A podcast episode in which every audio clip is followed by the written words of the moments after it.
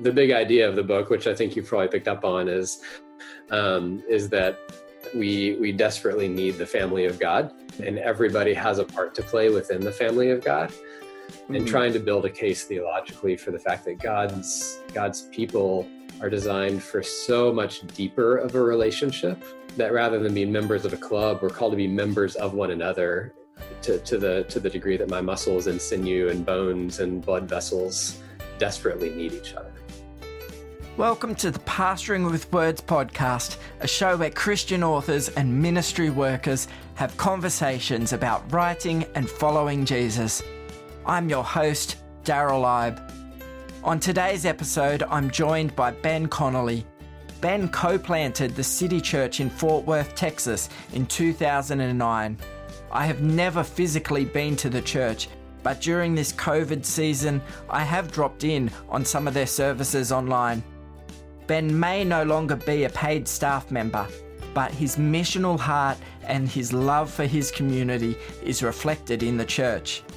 I've talked or emailed Ben a number of times over the past few years, and I've always walked away feeling encouraged.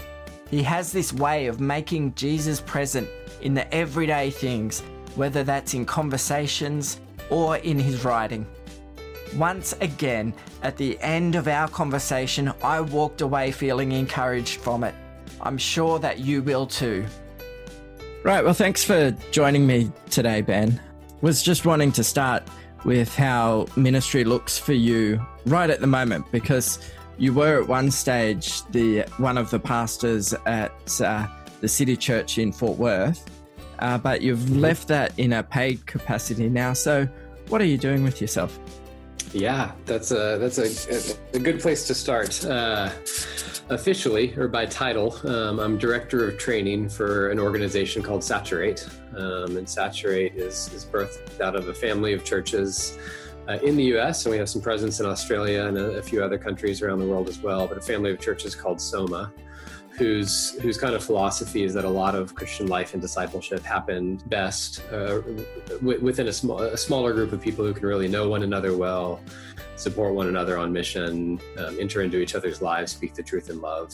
We call those missional communities. We're not the only ones who call things missional communities, uh, but kind of Soma is shaped uh, is, is a group of churches shaped around missional communities.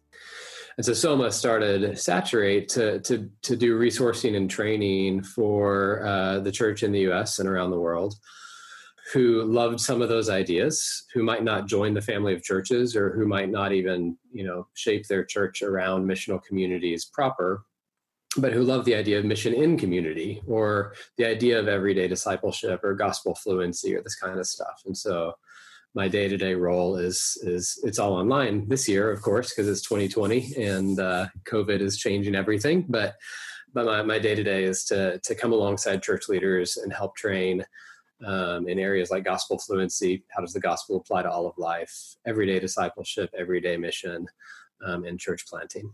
Yeah. And then on a less official level we're homeschooling our kids and i'm trying to love my neighbors well and engage i'm um, still a, a, a, non-paid pastor at our church that we planted um, 11 years ago. Um, so all of that combined is what life in ministry looks like. Hmm. you mentioned about the missional aspect of soma churches. Missional mm-hmm. is a bit of a, a christian buzzword. Yeah. And your books tend to focus on on missional living but what does that mean for you? How is that different from sort of the buzzword? Yeah, that's a that's a very fair question. Um, I think missional can be a buzzword to the point where you know, like so many words. I think not just within Christianity, but in both Australian English and American English, so many words can mean everything, and therefore they can mean nothing. Um, there, there are folks that we've interacted with and worked with who just like the like the name and so they just shut down small groups and rename them missional communities and that mm. that doesn't carry any different substance with it which which muddies the waters on everything mm. so i think missional living as i think about it if if if missional is just a type of something if, if it's a if it's a describing word um, then it's really just another way of saying that all of life is mission um, that mission doesn't have to be an overseas trip or a trip to indigenous populations that you go into for a week and serve and leave. And rather mission is is is part of the identity that god has given us. We're ambassadors we're ministers of reconciliation um, we're, we're stewards of god's creation to to proclaim and display his glory. And if that's true then then that defines our life rather than just a, a, a certain event or a certain you know number of weeks or that kind of thing and so a lot of our e- equipping even even in, in in our own church we haven't called them missional communities because of some of the buzzword mm-hmm. but any any I mean, house group or home group or city group or you know, small whatever whatever you you call it is going to have some connotation to it and so we've really tried to dig under the surface of the language and paint pictures both theologically and tangibly of what that kind of life on mission can look like mm. yeah i think one of the things for me is with the differences between, say, a missional community and a small group, is mm-hmm. that small groups tend to they're set up to look inwards and really care for yeah. the members of the group. But missional mm-hmm. communities, while they do do that, they're also focusing outwards as well mm-hmm. in living and displaying the gospel and who Jesus is in everyday life. Is yeah. that a fair comment? Yeah, I think that it's it's adding that element of life and discipleship um, into that kind of venue. And, and, really, part of it is saying that, as with all of the rest of life, and I know we're coming to other questions related to this, but as with the rest of life, we're better when we walk through life together um, as as a as a family of God rather than individually. And on mission, that's everything from you know if I'm walking into a, an opportunity to display or declare the gospel alone, then maybe fear can take over. Or what if someone asks me a question I don't know the answer to? So there's the the tangible side of having somebody with me. They might be able to answer the question, or they might be able to bolster, uh, help me guard against fear of man.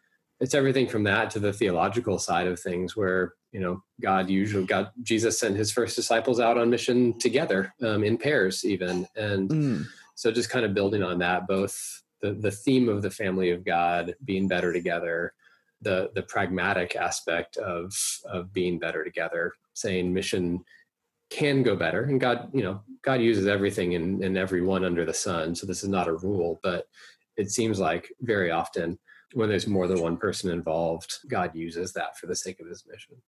Yeah that's that's a great answer because you were the co-pastor at, at the city church and for much of your writings, you've co written with other pastors.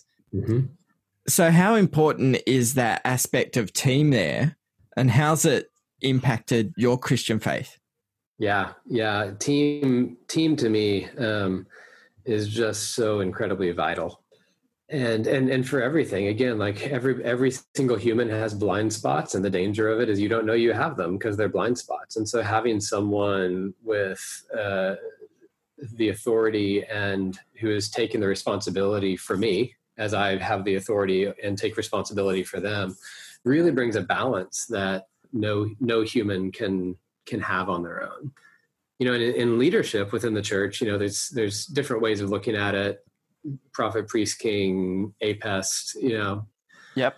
Just just more shepherding versus more inward facing leaders, more outward facing leaders, all of these mm. kind of different groupings. But but even in a more, you know, our, our church has co-pastors, but even in, in several more traditional churches, you have like the teaching pastor and the executive pastor. Yeah. And maybe like a counselor on staff or this kind of thing. And that's recognizing the same thing. I would love to be all things to all people, but I can't.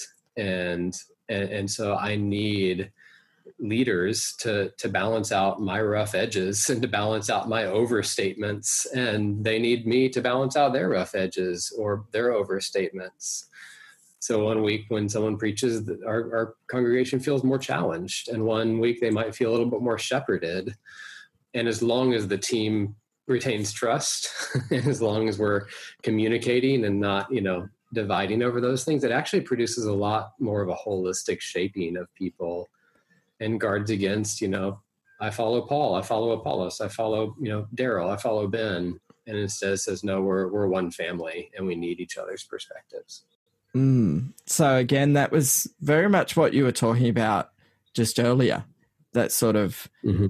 needing each other to speak into each other's lives, which kind of leads me to my next idea is that right at the moment you're writing a book about community in the Christian faith. Mm-hmm. Now that hasn't come out yet. So I was just wondering if you could share some of the uh, ideas and the writing process that you've gone through mm-hmm. on this project. Yeah. Yeah, the, the the process process has been it's been interesting. I'm writing a book on community while we've been in lockdown.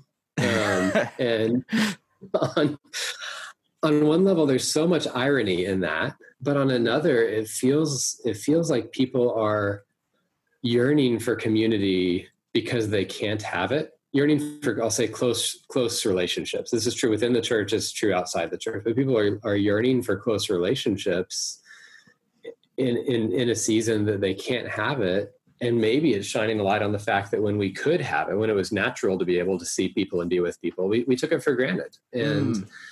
So the process has been, been interesting in that and i've i've have invited even and is something we've done with with all the books that i've gotten to to share authorship with we've always invited other voices to speak into it and shape it. So it's not just me and the publisher or me and the, the paid editor, but in this case, including yourself, like voices from around the world are, are speaking into this. And, and, and especially with a book on community, that's been really helpful um, mm-hmm. To, to help bring some balance and other voices and, and even to kind of go like, Hey, this feels really myopic here, or you need to flesh this out because you've lived this way for a few years with a group of people, but it's new for a reader potentially, or that kind of stuff. So collaboration just seems to be such a, a kingdom theme throughout the Bible that we've tried to shape our church around it. We've tried to, I've tried to shape my writing uh, projects around it and this kind of stuff. Um, and so that was a really long answer to the to one part of your question. The the big idea of the book, which I think you probably picked up on, is um, is that we we desperately need the family of God, and everybody has a part to play within the family of God. And the danger that that many of us face is if it's called if if we think of community, then community can be shaped by anything from you know dog walkers coming together to walk their dogs for half an hour and then community disperses or a certain civic club or you know that you join a, a, social club and you can kind of take it or leave it if it becomes too inconvenient you can step out of it and and sometimes uh, at least in some churches communities are are very monogenerational or homogenous in some way mm-hmm. and trying to build a case theologically for the fact that god's god's people are designed for so much deeper of a relationship that rather than being members of a club we're called to be members of one another to, to the to the degree that my muscles and sinew and bones and blood vessels desperately need each other. Mm, that would be picking up on Paul's body metaphor as well, and even Peter's temple metaphor that uh, yep. Christ is building us all into one building. So, yeah, what do you think we miss out on, I guess, as a Christian faith community when we fail in this area of community? Yeah.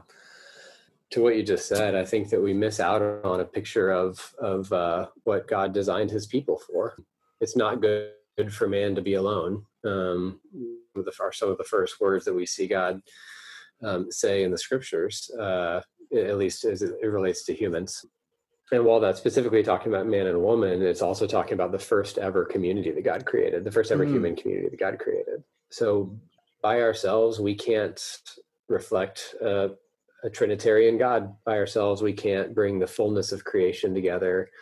I've even I've even thought even the the the beauty of Genesis one, you know, where where our literal God's first words, light and darkness, day and night, water and land all of these things are beautiful on their own, but none of them can exist in a healthy way. None of them can exist without the other. If the sun went away and, and the earth was only lit by the moon, we're in trouble. And, and yet, the day and night working together is actually more glorifying to God than if we just had day or night. Or mm. to kind of blend metaphors, if day said, I want to be night and became night, or if night said, I have no need for day, you know, in the same way the, the hand and the foot have no need for each other. So from before humankind, God has been been glorified as things that are different work together for his glory. Mm. Um, and that's just been true of all of creation. It's true of Israel. It's true of the church. You know, one of the beauties of living in Texas is I get to say y'all, and uh, the the you all the plural doesn't get translated out of the Greek, but most of the yous in the New Testament y o u um, we can read that as individual because in our Western culture we we are individualistic, but most of them are y'all. Yeah. Um, y'all grow up in every way into Christ who's the head. Y'all forgive each other. Um, you guys, you know, it's it's a it's a plural, and we miss out on the the depth and beauty of of life together, as Bonhoeffer called it it's not just a horizontal sort of community though either that we right. live in it's also one with with with god as well just as he's mm-hmm. community with father son and spirit so uh, how does that tie in with with your work as well yeah it's it, it is the start and finish of of this entire premise uh we we cannot be brothers and sisters, at least in the the eternal sense, uh, unless we first realize that we are all children of a of, of one Father, and, and and it's gosh, it's his it's his word that shows us how to live in this mm. family situation, by example and by command, um, and by prohibition and everything else. Um, it's his spirit that empowers us with with with even the desire um, let's be honest like we all have folks in our close christian communities that were like i don't know if i like that person. I don't think we'd hang out if, mm. if it weren't for the blood of christ. Then we realize well but we have the blood of christ and so she or he needs something from me and i need something from him or her. Okay there's a there, there's a motivator um, but the spirit has to give us that. The spirit's the, the the helper the one who brings unity and so the, this whole life together is not something we can just conjure up in any sustainable way it starts with god it is only empowered through the through the the, the death and resurrection of jesus mm. and the mm. promise that we're going to be a family together for all of eternity and then the the empowerment of the spirit and the good news of the gospel and can you tell me about how you've written your book because not just this book mm-hmm. but all of your books are written quite differently from other Christian authors in that instead of writing just, you know, like a handful of, of chapters, you divide your books mm-hmm. into daily readings. Yes. So why why have you gone for this approach rather than just kind of bigger slabs? Yeah, it's um yeah, so both in both in the the, the book I'm writing um, right now, and then also we've done some you know handbooks for for a few other friends, uh, actual books. Uh, my background is some of my background is in adult education. Again, very generalized. Like childhood childhood education is hear this and repeat it, or learn this and repeat it. So spelling words. You get a new set every week. You memorize and memorize. And you have a test on Friday. Learn, repeat, learn, repeat. Hmm.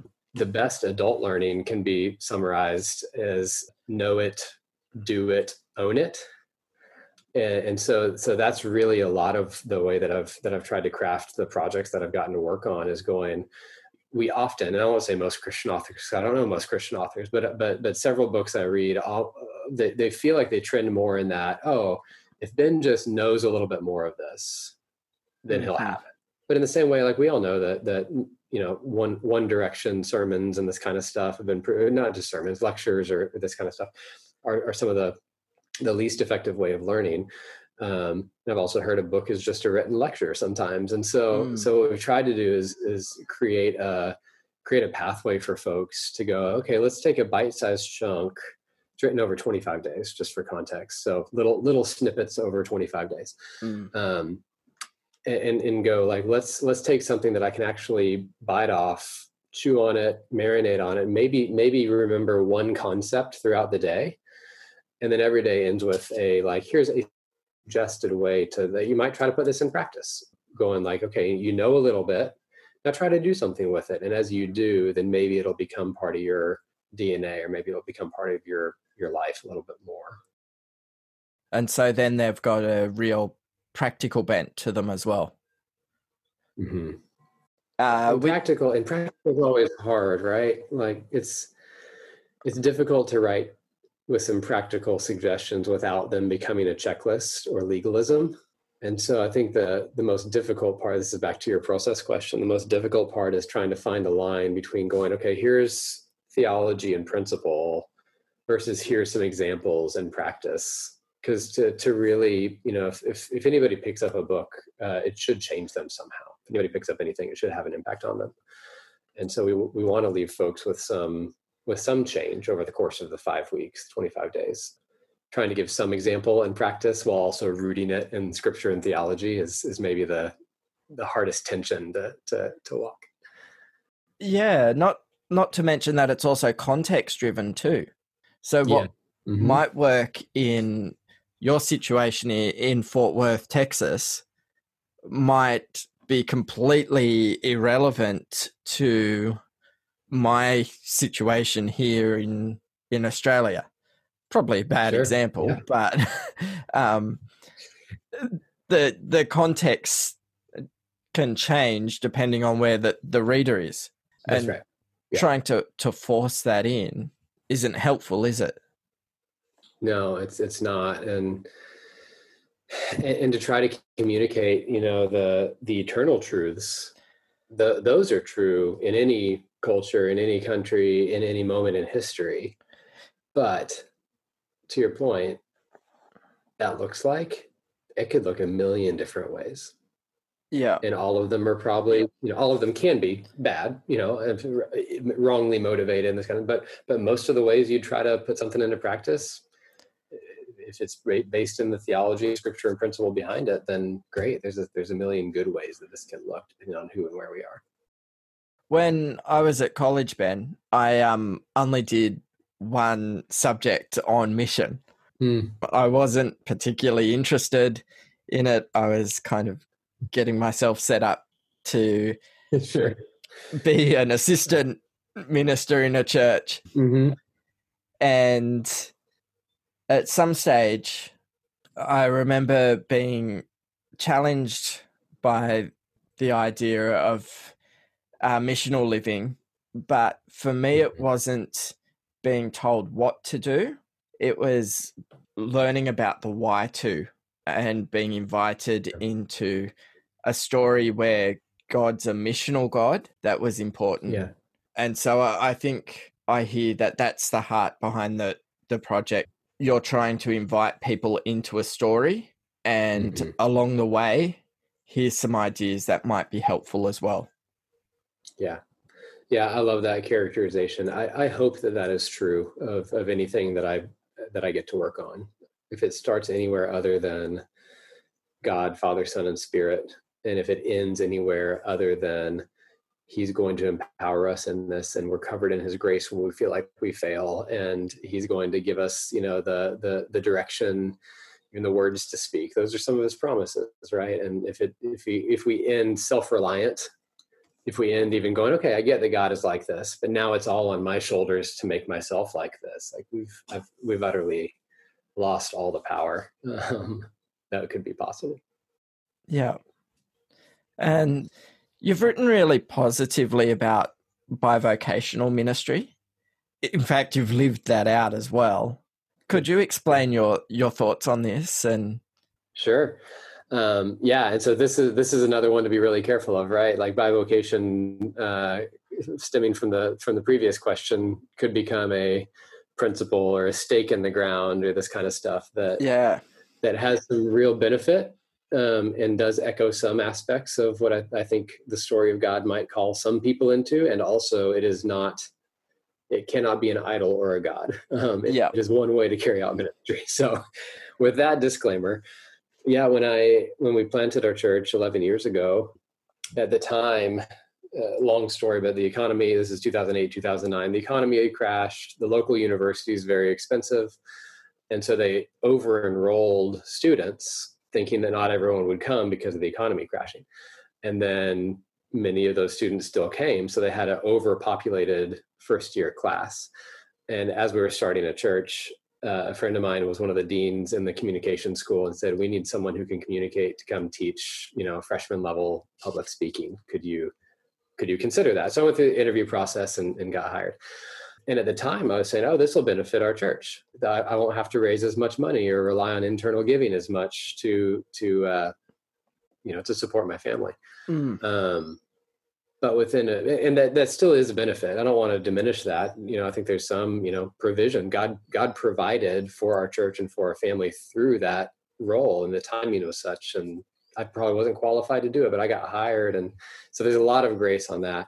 But it ended up very quickly going from just a purely financial benefit to going god has given me 25 50 75 students a semester um, some of whom know jesus many of whom don't and he's putting them under my authority. Um, it was, it's a private university, and so had some flexibility in you know displaying for sure, but even getting to declare the gospel in some winsome ways, both in mm-hmm. front of the mm. class and then as I tried to intentionally get to know students throughout the semester. You know, take them to lunch and, and always in groups, of course, but would take them to lunch and, and try to get to know them a little bit and actually show them that I, I, I, spend 13 weeks with you, but I actually care about you because you're a human, um, mm. not just a student.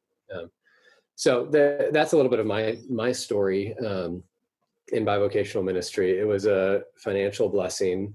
It was a although university professors don't get paid very much, so it was it was still a financial blessing. Not not you know rolling in the dough or anything, but um, it helped the church. It was a missional blessing, and then I think even just as as an elder, as an example to the flock, I didn't have to to try to conjure up examples during sermons of living in the real world um, or, mm. this kind of thing. And, and many preachers are very good at, at, at, at, having great stories. And of course, we all have neighbors, we all have kids and school and this kind of stuff. But but I got to share about like this is what happened in my class this week. This is what a, in, a, in a in a engagement with a non-Christian coworker, and at least for my context at the time, most pastors are full time, and so like most of them don't have didn't have uh, non-Christian coworkers because yeah. they work full time in the church.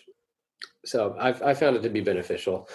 I don't think it's for everybody. Um, our, our church has had some full time staff members. I just haven't been one of them, and different roles, and back to different giftings. Even uh, there are some roles that seem to to necessitate more time. Um, just to even be among the flock and shepherding, and other roles that might not.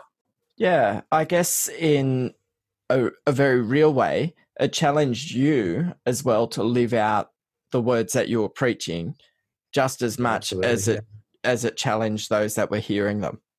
Yeah, yeah.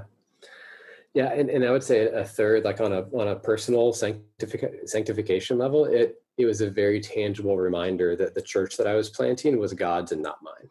Yeah, wow. just by having having to give myself to something else during some of my waking hours didn't yeah. let it become the all-consuming uh, idol, frankly. Um, mm. That it that it could have. I, I, know myself. I go all in on whatever I'm working on, and and uh, I could have I could have overvalued it. And so having a very tangible two days a week, you got to be on campus was was good training wheels, I guess I might say. Um, but you've been bivocation bivocational as well. I'm curious to to yeah, am I allowed to ask you questions, or does this have to yeah. be a one-way interview? no, definitely ask me questions. So, yeah, yeah. you're right. Um, I've been bivocational and found enormous benefits in that.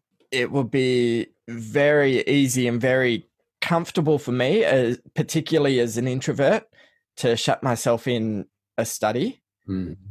for a lot of the week. However, not having that opportunity to forces me out and to live my faith in the everyday world. That's what we're calling everyone to do, and that's what God calls us all to do. And I don't know how I could call people to do that if I wasn't willing to do it as well. Coming from that has just been amazing opportunities at the kids' school with other parents just to mm. live my faith there and engage with the other parents, which has just been, you know, a brilliant opportunity to share my faith there in real and, and tangible ways that hasn't been uh, here's an X, Y, Z of the gospel, but has often been a sitting alongside of people, which yeah. takes a long time to really get into the habit of because a gospel that just goes, here's XYZ, we know we can run mm-hmm. through it.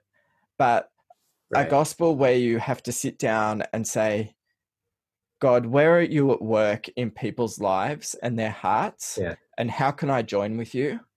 That takes time to stop and learn and listen to to the Holy Spirit and what he's doing and looking to partner in with him. And so that's been one of the enormous privileges. I love that. And and it even not to, you know, put a pretty bow on this, but it, it gets back to that image of, of family and why why discipleship happens when we can sit and look each other in the eye and say I mean, for, for each of us the gospel became good news to us because we heard it in a way that that met some need answered some questions freed us from some something and sometimes that happened from the stage but for yeah. so many people i know it happened in the environment that you're talking about or maybe both where someone stopped and cared enough before I was even part of the family of God, but cared enough for me as a human made in the image of God. Yeah. Um, to to get to get to know my story and to care for me, kind of like you would, uh, you know, in a family's family is is carries with it plenty of brokenness, but you know, but to to care for me as you would a a, a brother or, or for our, our sisters or cousins or this kind of stuff. That that that's where so much of Christian growth happens is on those couches with the Daryls being asked questions and, and, and having you winsomely speak the truth in love and the promises of God on, over me. And so, do you have any final encouragement to anyone that would be listening who would be have been really inspired about these ideas of missional living or community that we've talked about? Yeah, yeah, I think that uh, I think what I would say is that this is this is true of each of us. If, if we call ourselves followers of Jesus, that we have a Trinitarian God who lives in perfect community with Himself and who created us to live in perfect community with Him and others.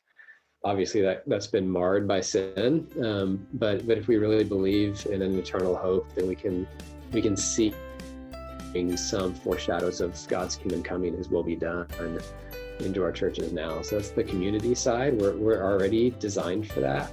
And we're already designed as missionaries as well. That because a God came to us on mission and sent other of his children on mission to us, um, he's given us the titles and the identities to be his missionaries in that everyday missional kind of way.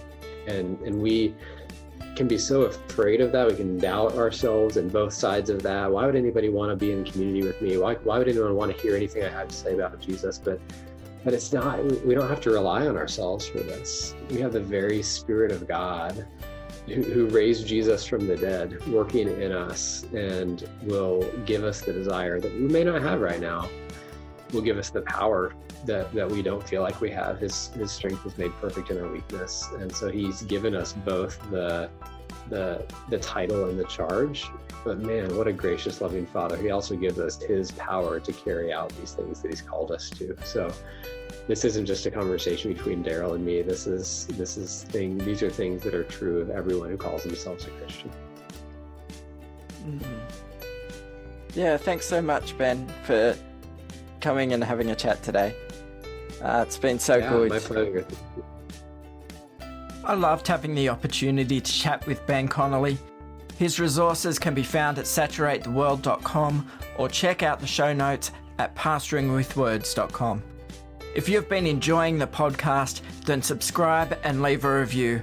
It's one of the easiest ways you can help the podcast be heard by more people. And as always, I look forward to sharing another conversation on ministry and writing next week. Bye now.